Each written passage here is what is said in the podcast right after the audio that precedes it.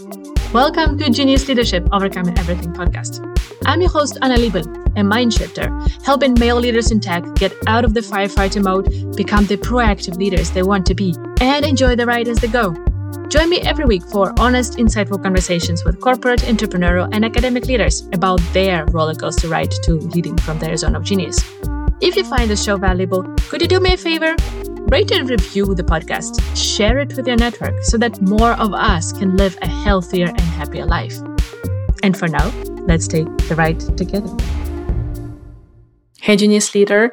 Here I am with another episode, solo episode. I think that's not happening that often that I have two solos in a row, but um, the plan was to fit everything in the one episode, but then I'm committed to keeping them a bit shorter, each of them. So I decided to break it down into the two parts. So last week's episode was about the personal updates of my background, being Ukrainian, how has the life been a bit um, before the full scale invasion on February 24th, how the life has been since, how my family is. So I think it's good to go and listen to that just to understand uh, what we are talking about today as the context of the lessons that I'll be sharing. And if you have listened to it, please let me know what you think about it. Do you feel like uh, conversations like that belong in the space of this podcast? Or you feel like, what the hell, Anna? Keep it to yourself or, or for Facebook or Instagram. So, yeah, let me know what your thoughts are. I am um, always grateful for all the feedback, um, be it um, constructive or, or positive and support. So, yeah, thank you for being here with us. And uh, let's just dive into those lessons or observations of mine. Uh, first, I'll touch on those that I've already started a bit on in uh, the personal update episode last week. One of them, um, the choice of my parents to stay in Ukraine, and uh, how important it is for us to respect other people's choices, even if that hurts, even if we disagree with that. And I think this is something that uh, a lot of people are struggling with, just even outside of the context of the war, of course. Not everyone is going through that right now. Having someone dear uh, deciding to stay there in the unsafe environment where the bombings are happening every day and killing civilians. And um, as I said, for me, what helped, first of all, was the practice, or so to say, the, the conversations that we've had about that with my parents back in 2014. Uh, but also and mainly, it's been the self development, the self leadership work. It is what really, really, really helps in these situations to take myself out of the equation when it's not about me. And this might be very triggering, what I'm talking about right now. And um, if I hurt your feelings, um, sorry in advance, but please listen and reflect on what I'll say right now. And that is when we, for example, if I would push my parents now to get out of the unsafety, it would be selfish. Because if I really listen to them and I really understand why they don't want to leave, I actually understand it. And I wouldn't have left either. Again, I can be giving all these arguments to them about, but how is it for me to sit here in the safety and think about you being unsafe every day but how about my daughter your only grandchild for now? She needs you. She uh, like i want you to build a relationship with them uh, with you. And i want her to have memories of you. And now she's three and a half years old and to whom i need you for being grandparents for her. I could give that as an argument. Or hey we can provide you home here. We can provide you safety will uh, have the support for you here. Either it is the government social benefits, and of course, we will support you financially, and to the term, to the term, to the term. For my parents, that all is total bullshit. And it's not like they're saying that because we never had a conversation with these arguments from my side. But what I mean is their reasons for staying are many on very different levels. And I think some of the levels they don't understand themselves even. But just to give you the background, uh, both of my parents are Ukrainians, but they have been born, they were born and raised in Uzbekistan.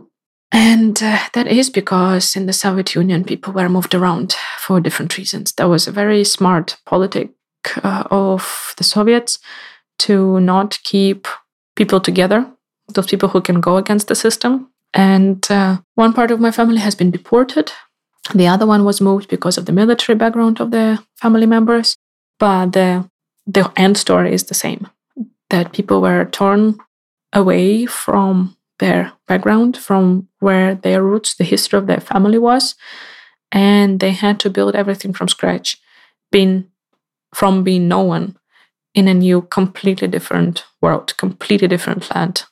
I remember a couple of years ago talking to the only person of that generation left in my family, um, the brother of my uh, granddad on mom's side.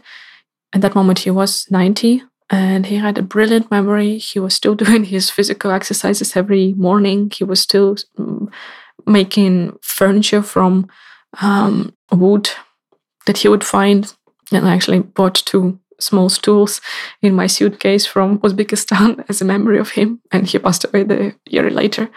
And he was talking about that, that first his family was moved to Kazakhstan. And he said, like, nothing grows there. And just to give you context, Ukraine is, is the agriculture country of Europe. We are feeding a lot of European nations through themselves or uh, f- by feeding their livestock with the crops that are uh, living uh, that are grown on our land we have very strong uh, soil. And coming from that experience, being used to working on your land, providing for your own family that way, move to Kazakhstan where nothing grows and you just try so hard to do something and nothing ever happens. When then this great uncle of mine uh, had to serve in the army in Uzbekistan, the neighboring to Kazakhstan. And he said at least there you could grow watermelons and fruits. So then he did all he could to move his family to Uzbekistan from Kazakhstan because going back to Ukraine was not possible. And this is the background with what my parents grew up. Their families had to prove their worth, grow their roots, find their place under the sun on a massive scale. And my parents get back to Ukraine when I was two years old, um, just around the time when the Soviet collapsed. And they had to build themselves again. Not just they had to go through the same thing what their parents had to go through. And it's different when you do it by own choice, like my parents did when they wanted to go back to Ukraine, or how I did it. I moved out of Ukraine out of curiosity, and I, I had to build my life um, from scratch, yes, and even twice, so to say, because then I moved to Iceland but it was my choice. And here we're talking about millions of people doing it not by choice, but out of necessity. And um, that is what my parents are not willing to go through. They are around 60. My mom turned 60 this year. My dad is turning 64 later in September. They are not in the age when they feel like they have the capacity to do it from scratch again especially without knowing the languages, with having the strong belief within, within themselves they can't learn the languages. Total bullshit, but it's another story. They have those preconceptions about what being uprooted would mean, and they don't use the uprooted, but they um, that's how I see it from from my side. Another part for them is being doctors, and they have given oath that they will help people in need whenever needed, and uh, that keeps them there as well because they want infrastructure to keep going. And for example, if the need is huge in doctors, they they both have a surgery background. They would be able to help uh, people when needed or if needed. Those are the things that uh, are strong. Also, to not feel like you're a burden for a person, like for their own daughter, for example, if they would accept my help, or for a system, a government, if they would, for example, accept help from the government of whatever country they would go to. That's the worst thing for them. They don't want to be the burden. And this is a long explanation, but I want you to see that those two different sides of my arguments that I could have given them about the kid, the grandkid, how it is for me to read those news every day and think about them being not, not in a safe place and so on, and their part. And that's what gives me, or that's why I'm always telling my uh, people who are asking me, How is my family? Is there anyone in Ukraine? And I say, Yes, my parents are in Kiev and they decided to stay there. And I say, And I get it and I don't get it. This choice. I understand them. And this is the lesson that I want everyone to take from here. And again, having tears in my eyes and my voice, I'm sorry for that, but uh, I hope you're staying with me through these emotional roller coasters. The lesson of the self leadership is about when you lead others, when you show up for the others, do it for their sake, not for your own.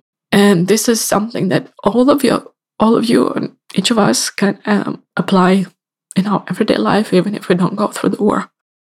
If you're a, a leader in a company and uh, you show up for your people, take yourself out of the equation. And for that to be possible, you really need to do your homework. And that's what I'm talking about all the time on this show the value of the self leadership and how that changes lives the life of you and the life of everyone whom you're touching on your way. So do your homework, uh, take care of yourself, and learn about yourself, raise your self awareness so that when you show up for the others, you can actually do that and just that and not think about yourself where it's not about you. So, as I said, I'm sorry if this triggers you. I, am sorry if you think that I'm like speaking total bullshit about being selfish in these kind of conversations. But I think this is very important to understand when we're talking about these kind of choices and we don't understand the choice of the other person and we start projecting ourselves onto them. We're harming. We're harming the person, we're taking away the power from them, we are harming our relationship with them, and we're harming ourselves because we are living by our own, by assuming everyone is like us. And that is something that, that takes away the power from us as well because we close ourselves off the or from the opportunity to understand the others in a better way and actually create thriving relationships with the other people and with ourselves. So, no matter how triggering this is for you, uh, please take this lesson with you and look into the relationships where you don't understand the choices of people around you and see where are they coming from. And if you see that after all this uh, looking at their perspective you st- still think that they're idiots taking the decision again you can try to continue persuading them but just do it from their perspective. Hear them. Understand where they're coming from. And only then can you actually have a conversation where they will listen and maybe just maybe change their mind. But as i said have a goal of first and foremost understanding them and, and being able to respect. And again, respecting doesn't mean agreeing with their choice. But I think it's very important and it's a life changing skill of being able to see the other side. Another uh, point that I briefly touched on in the previous episode was the Ukrainians continuing to work. I had an interview in, for the Swedish podcast where the hosts wanted to provide their audience with the information how to help Ukraine in this time, how the private sector, to be precise, can help Ukraine. And I was just two, three weeks into the full scale innovation. And I was one of the guests, and the other guests were a consultancy company in Sweden that had offices around Ukraine with around 2,000 employees. And the message from both of us was don't stop working with Ukrainians, don't stop giving jobs to Ukrainians. And the hosts of the show were just dropping their jaw like, work? What are you talking about? But the thing is, Ukrainians do want to work. As I explained in the previous episode, they want to continue infrastructure going, the economy going in the country. They want to have the means to support themselves and, first and foremost, the volunteers and the armed forces of Ukraine, because we need help from all the fronts right now. And at the same time, these people want the work as some anchor to normality, to life outside of war, and to feel helpful and useful. Because this is something that also a lot of people are feeling right now. This feeling of despair when you can't stop the war and whatever you do is feels like not enough. That feeling is heavy. And when you know that you can, for an hour or two or whatever it is at, uh, in the day, focus on providing value from your zone of genius, from the space that you're best at, that gives some sense of meaning and uh, com- contribution. So, just to give you an example of my team, I have two two team members uh, still in Ukraine, and in the beginning of the war, I uh, sent a message that uh, asking them to keep track in time uh, no matter whether they work or not, mm, because I want the automatic payments from my cards to, to them continue. And none of them has done it. There were days or then when they couldn't deliver, and then they just didn't track any time. And uh, they only do it when they have done the work. It's amazing to me to observe. It makes total sense to me, but at the same time, it doesn't. and I'm eternally grateful for the team, how they're continuing to show up and do their job and prove how amazing Ukrainians are on so many different levels. And that is not only my experience, but uh, I have friends who have IT consultancies, for example, and working with outsourcing. And their working capacity right now is at 97% of their pre full scale invasion. It's just to give you some understanding of the scale 97% of people who have been working for a company within Ukraine before February 24th are working and delivering right now. Of course, some have decided to join the army. Some are decided some some have decided to take maybe break from work and just do volunteer work. But the example of this company, Beetroot, and uh, the CEO and co-founder uh, Andreas Flodström, I, I think I'll take him on the show at some point soon. He's saying that 97% of their people are working and delivering. So they had their contingency and continuity plans, and those are working right now. And they are their clients are getting deliverables. And that is another message that I really want to share with you. If you have anything to do with Ukraine, keep it going. If you have had some Ukrainian developers or whatever it is, contractors, mm, check in with them. Of course, you need to have an understanding that sometimes they are going through the emotional roller coaster and they just they have that moment when they need to hide under the blanket and just disappear from the face of the world for some time and sometimes they plainly cannot work because they they need to evacuate the parts of their family or they need to hide in the um, in the bomb shelter where they don't have internet or whatever but generally people are delivering and working and if you have any sense or any part any power to provide work for them please please do so if you're self-employed or if you can um, hire some freelancers. I know that Upwork, Upwork, the platform that I'm using with my contractors, uh, with my team members, um, they have created lists of freelancers, Ukrainian freelancers who are open for jobs, and you can hire them through the uh, simplified process, or you can just donate to money to them. I think even uh, just to support people in Ukraine. There are a lot of initiatives that like that that can actually help you get something done in your business and at the same time help Ukrainians on many levels. So this is another level that, uh, or another lesson that I wanted to share with you. Ukrainians want to continue working for different reasons, and you have the power to help uh, them with that. Those two together, those first two lessons together, I want to kind of wrap them up with the general thought that has the philosophy that has changed my mind and my life. And I've been talking about that before on the show. And that is the learning of Stephen Covey from his uh, Seven Habits of Highly Effective People. And that is focusing on your circle of influence instead of circle of concern. So if you think about everything that affects you or that you are concerned about, that something something that really comes to your mind when you are thinking about the world, that probably, my guess is, that is a lot of different things. But that only a small or a relatively small subset of those things are the things that you can somehow affect, that you have some power on changing. And that is the circle of concern. So that circle or circle of influence. And that circle is a subset or kind of a, a part of this bigger circle of concern. And what Mr. Covey is teaching is really to focus your efforts on the circle of influence. And by that, growing that. Example from my life, um, again, from this war, the first part of it, back in 2014, I stopped reading news. It was approximately half a year after the annexation of Crimea. It was already after the Boeing um, being hit uh, in uh, eastern Ukraine.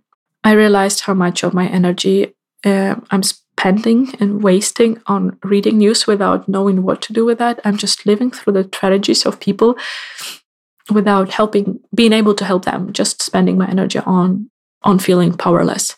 And I took this decision of really stopping to read news, and I have done it ever since. Of course, there were some exceptions now in the first days of the invasion when I did spend time on the news outlets. But generally, yes, I am living under the rock. I get very limited information about the state of the world. And if you've had conversations in the past years with me, you know that that doesn't mean that when you talk to me that you have nothing to talk about. And the projects that I've mentioned in the previous episodes, like doing film festivals on top of full time work, like doing the exchange program for Ukrainian journalists, and so on and so forth. Those things have been possible because of my decision to focus on my circle of influence. And even my clients who, who are the news junkies, those who every morning read news on seven to 10 different outlets as part of their morning ritual, even then when they hear about that that's shocking for them that i would say that they sometimes feel a bit disgusted uh, knowing that they are being um, mind shifted by a person who doesn't do that any in any capacity. Mm, but even they manage to see the point in what i'm doing and um, sometimes they lower the number of their news outlets and just realizing yes i actually am not getting extra value from reading this and that channel after I read that and uh, that and that channel. So this is again my way of influencing what I can affect instead of uh, spending my time and energy on something that is out of my control. This is the lesson that we all can take in our lives, no matter where we are uh, geographically, not no matter where we are with the stage of life and the season of life that we're going through right now, no matter where our mindset is, we can always start with this focusing on can I change this right now? Yes, it's bothering me, but what can I do here? So, can I do anything at all? And if yes, what? And then taking the damn step to do that.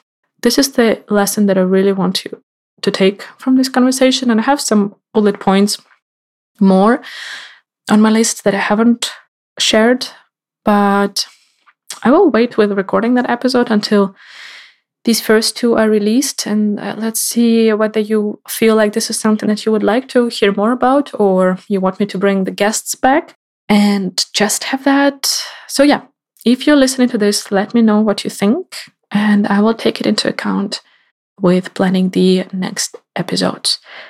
Thank you for being with us please stand with Ukraine, support whichever way you can, whether it's by providing jobs for Ukrainians or supporting with your money or with your time volunteering in your home community, whatever it is. Together we are stronger, and this war is showing that. So be part of the better world, be part of that world that you want to be there for your kids later on. And um, take care of yourself as well. Thanks and bye. Thank you for joining us for this episode of Genius Leadership. If you enjoyed the conversation, hit the subscribe button to not miss an episode. And to help more people become even better leaders, rate and review our podcast and share it with your communities. For more conversations about living and leading from your zone of genius, connect with me on LinkedIn. Genius Leadership is an honest conversation about leading yourself and others. And it's my honor to be your guide in overcoming everything.